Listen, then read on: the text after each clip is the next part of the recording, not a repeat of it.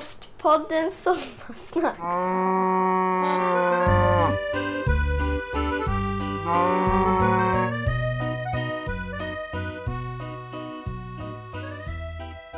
Ja, det här är Ostpoddens sommarsnacks och jag är Johan. Möjligen också med en VR-spelande son då och då i bakgrunden och eh, kanske med ett knarrande köksgolv som eh, ackompanjemang lite av och till. Så blir det när man spelar in i köket så här under sommaren. Möjligen blir det också ett något otajt avsnitt Eftersom eh, jag tänker att eh, så här när man är sommarledig blir det inte så mycket finlir med klippningsarbete och så. Utan eh, vi försöker köra det här rätt eh, av bara och så får du eh, väl försöka stå ut med det. Eller hoppas på ett bättre sommarsnacks nästa gång. Men idag tänkte jag vi skulle snacka om eh, kittost. Och eh, ja, kanske inte bara om, om kittost utan eh, Ehm, ja, det blir lite bredare än så. Men det, det, det kommer vi till, som man brukar säga. Eh, hur som helst, när vi tänker kittost så tror jag att de flesta av oss tänker sig en eh, mjuk, ibland nästan rinnig. Alltså vi tänker nog nästan de stökigaste ostarna som man kan hitta. Det är en riktigt eh, fläskig kittost, är det inte så? Eh, mjuk, rinnig, lite så här rödaktig, rosa, kanske mera rosa-orangeaktig. Eh, nästan lite smetig i ytan också. Och eh, funkig, stallig, gödselstackig finns det de som säger i doften och, och kanske lite så även i smaken. Salt, lite köttig sådär. Ta för sig helt enkelt. En ost som tar för sig. Um, och det är ju inte fel på något sätt att tänka så. Ibland säger man till och med rödkittsost. Eh, och det kommer vi också att komma lite mer till längre fram. Men typiska sådana här ostar som jag just har pratat om, det är väl Taleggio, Langre, Münster eh, och Epoisse såklart. Som för övrigt sägs vara Napoleons favoritost.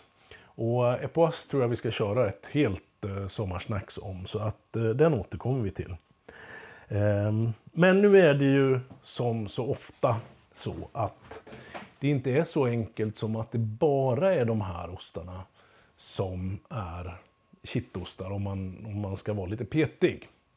Eh, för det är nämligen så här att samma, eh, samma behandling som gör de här ostarna till vad de är eh, gör man också på helt andra ostar som till exempel Morbier, Gruyère eh, och Gamle Ole. Och där har ni på Gamle Ole inte minst då, så har ni ju samma eh, stinkfaktor men du har en helt annan textur på, på osten. Det är ofta, alltså Gamle Ole är väl någon variant av Danbo-ost tror jag. Även Gamle Ole och Svarte Sara och, och allt vad de heter. Jag tror att det är olika derivat på Danbo egentligen. Och eh, de kitt-tvättar man också. Och där sa vi eh, vad det hela handlar om. Eh, när man pratar om det här med kitt i ostsammanhang. Kitt då som för övrigt stavas TT i det här fallet. när man pratar om det så syftar man på en ytbehandling av osten. Eh, och den här behandlingen görs under ostens eh, mognad. Och eh, lite grann beroende på hur man beter sig så får man olika resultat, givetvis. Men jag sa, eller också sa jag inte det, nu säger jag det i alla fall, att eh, kärnkomponenten i den här tvätten, det som, eh, det som ställer till och stökar som mest, det är en bakteriekultur som heter Brevibacterium linens. Eh, sen brukar man eh, blanda upp den här bakteriekulturen med lite annat, lite jäst och, och någon sorts, ofta ett eh, någon sorts hybrid eh, eh, muggel gästsvampshistoria som heter Geotricum candidum. Finns ofta med på ett hörn också. Så, vad är det här med att tvätta då egentligen? Ehm, ytbehandling sa jag. Och det här brukar på, på engelska så heter det washed rind eller smeared rind cheese.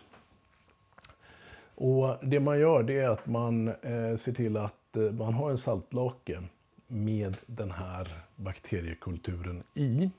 Och eh, jag ska inte gå ed på det, men jag tror att man för det mesta och att de allra flesta jobbar med frystorkade såna här bakteriekulturer. Det är i alla fall så som jag gör.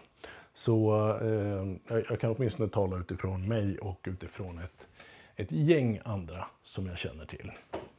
Eh, så man har den här frystorkade bakteriekulturen som man löser upp i en saltlake och sen behandlar man sina ostar. Hur gör man det då? Jo, man gör det på olika sätt är väl det korta svaret. Eh, jag vet att det finns de som tillsätter också sån här bakteriekultur direkt i eh, mjölken när man gör osten. Eh, det finns de som tillsätter bakteriekulturen, eller den här saltlaken med bakteriekultur i direkt när man saltar osten, kanske dag två eller något sånt här. Och det finns de, jag tillhör dem, som väntar ett skapligt tag innan man börjar med den här ytbehandlingen. Nu gör jag bara, i alla fall hittills, eh, mjuka ostar med den här tvättade ytan då. Eh, så det, jag kanske får anledning att ändra mig när jag, om och när jag ger mig på något annat.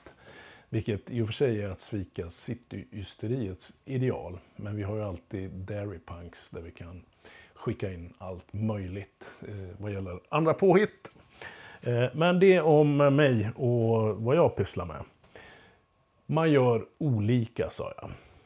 Eh, och om vi håller oss till det här med de mjuka ostarna till att börja med. Så, eh, och om vi håller oss till hur man gör ytbehandlingen. Om man gör den i efterhand när ostarna har börjat mogna upp lite grann. Jag väntar ett tag, dels för att jag vill eh, jag har lite vitmögel i mina ostar också och jag vill ha upp det eh, vitmöglet en del för att eh, få med den karaktären på osten. Det gillar jag. Eh, och sen så finns det lite andra skäl också, men det behöver vi inte gå in på här. Det är lite the secret sauce kanske. Hur som helst. Eh, man har den där bakteriekulturen, det känns som jag har sagt det många gånger nu, men jag säger det eh, en gång till då, eller gjorde det i alla fall. Den har man. Eh, sen så kan man välja hur man vill applicera den här på sina ostar. Eh, ganska vanligt vad jag förstår är att man sprayar ostarna mer, så man har typ som en, en sån här blomspruta. Och så eh, sprayar man osten med eh, den här lösningen då som man tvättar med. Man kan också bada ostarna i sin, sin tvättlösning.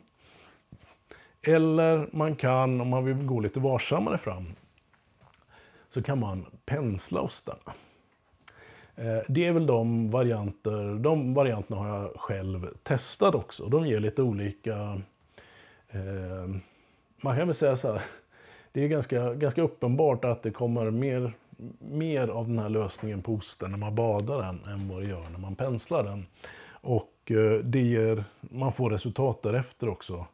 Ehm, de ostarna som vi badar får en, en ganska redigt smetig yta. Ehm, så där, så där tar det skruv ordentligt. Och de ostarna som vi penslar blir lite lite mera finstämt, ehm, mer finstämd kittkaraktär om man kan säga så. Det kan man väl. Så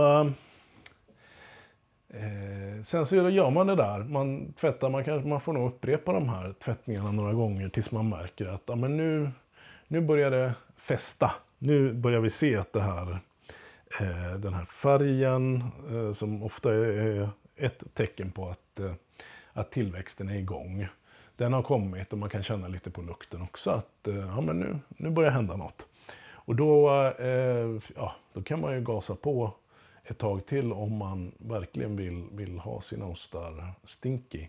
Eller så eh, bara skruvar man ner på, på kittvättsjobbet där och låter bakterierna föröka sig själv i lite lugnare takt. Under mognaden av osten. So far mjuka ostar. För eh, hårda ostar. Eh, där är jag mera ute på rent eh, teoretiskt vatten. Eller vad heter det? Ja. Jag är mera ute i teorin där. Och ehm, Eh, vad jag förstår så är det allra vanligaste att man borstar ostan. Du har en, en borste med, med lite, eh, ja det är inte som en pensel, det är mer som en, en borste som du doppar i den här lösningen. Och eh, eh, skrubbar lite försiktigt på ytan på ostarna så du bygger upp den här ytan. Ja, men du kan ju tänka dig en eh, gruyère-yta eller tänk dig en morbier. Du vet, den osten med askranden i mitten som är sådär lite halvfast. Eller ja, mera fast än, än mjuk, men, men ändå inte, inte stenhård. Ehm, så så tvättar man hårdare ostar. Och eh, det här sker väl kanske inte lika ofta som med en mjukare ost eftersom hårdare ostar eh, mognar under längre tid också. Så där ser man väl till att man också börjar få en ytpåväxt och sen så är man väl ganska nöjd med det.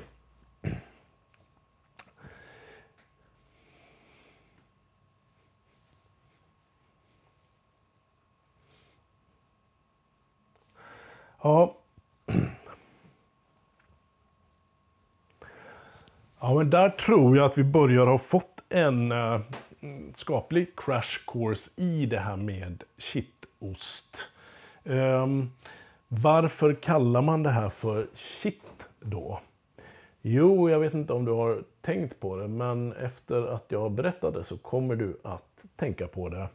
Det är att den här bakterien som man använder, den bildar ett lite så här, lite, ja, om man ger den en stretch så, så bildar det ett lite så här segt, klistrigt eh, lager på ytan på osten.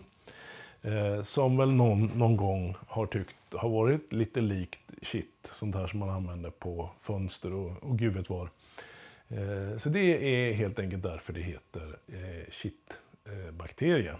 Och eh, anledningen att man kallar det rödkittsbakterie. Här har jag sett på engelska att det faktiskt eh, kallas för red mold ibland, alltså rött mögel. Vilket ju inte funkar i direktöversättning i alla fall. Det är möjligt jag missar någon nyans där i översättningen. Min teori är helt enkelt att eh, bakterien ger det här kittet så den ger också den rödaktiga, ska vi säga, färgen. Eh, som kanske mer är rosa eller rosa orange. Och därför har det blivit både kitt och rödkitt. Mig vetligen finns inga andra kitt. Än, alltså det finns inte... Vi har ju vitmögelost och blåmögelost. Mig vetligen finns det inte rödkittsost och blåkittsost eller något liknande. Utan eh, rödkitt är väl bara en eh, ytterligare beskrivning på eh, vad det här handlar om egentligen. Ja, är vi lite klokare på det här med kittost nu? Tro. Ja, just ja, en sak till. Den här bakterien finns också i eh, eh mänsklig svett. Och eh, finns väl där också, därför också på kroppen här och där.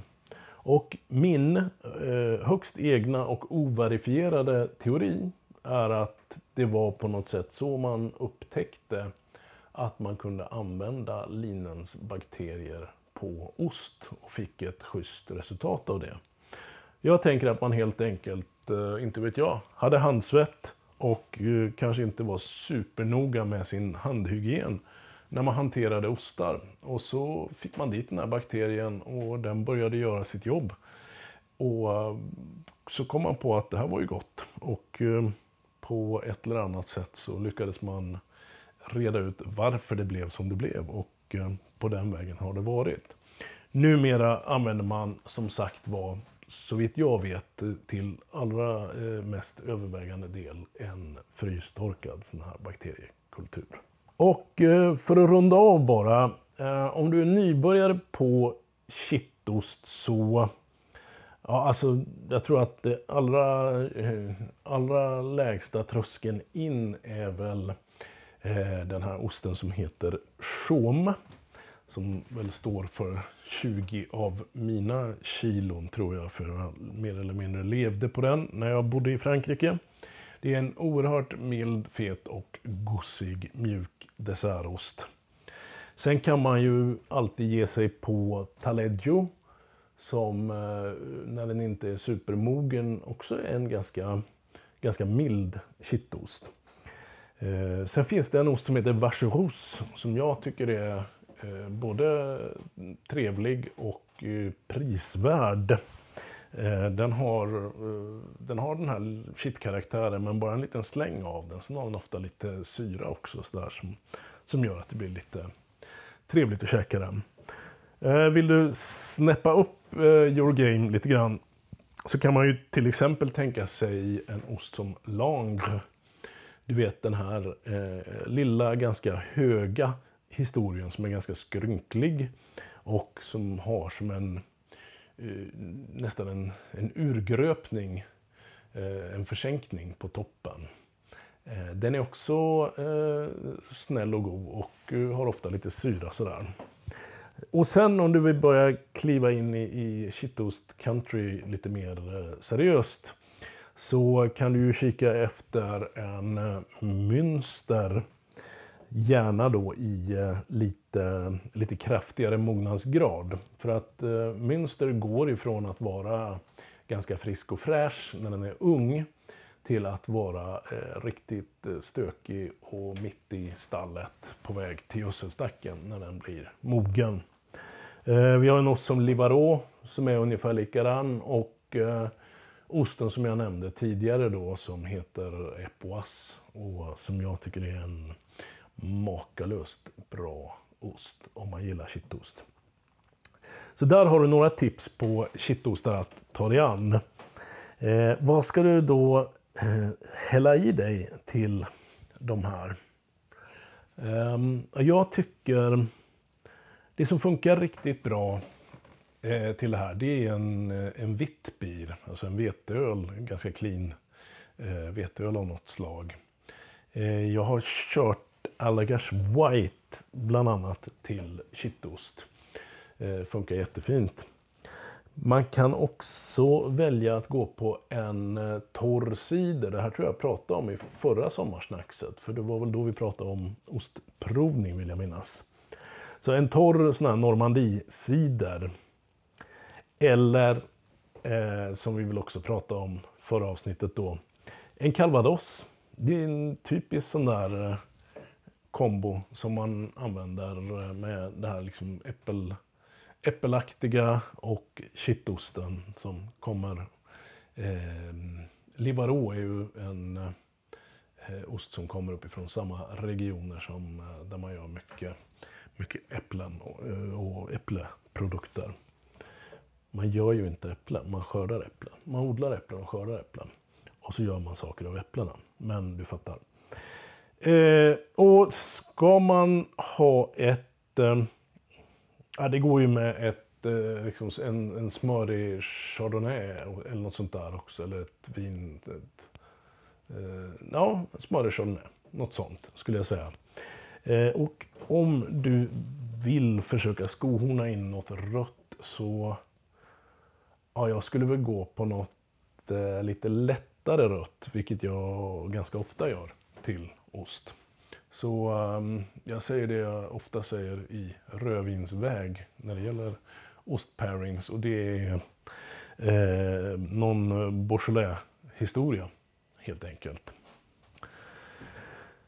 Så eh, med det sagt så tycker jag du ska ge dig ut på lite eh, kittostexpedition här och där. Och så eh, får vi se när nästa sommarsnacks kommer och vad vi ska hitta på att prata om då. Kanske om ett av de här roliga eventen som äger rum i höst.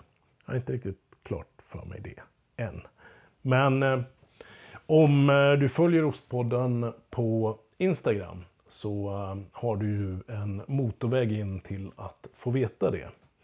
Du eh, kan ju också följa eh, Cityysteriet Gbg och Cityysteriets stökiga lillebrorsa Dairy Punks. Så kan du få lite uppdateringar på när vi gör kittostar och kanske att vi gör en sån där hårdare ost som vi kittvättar också. Vem vet, håll ögonen där så kommer du att få veta. Och eh, tycker du att någon mer ska få veta så eh, tipsa dem gärna om Ostpodden. Jag tycker det är jättekul om eh, ni blir fler som tar del av mina små snack. Men som du vet så är det så här att det här har varit Ostpodden och idag har du varit riktigt tapper. Tack så mycket för att du har lyssnat. Vi hörs snart igen.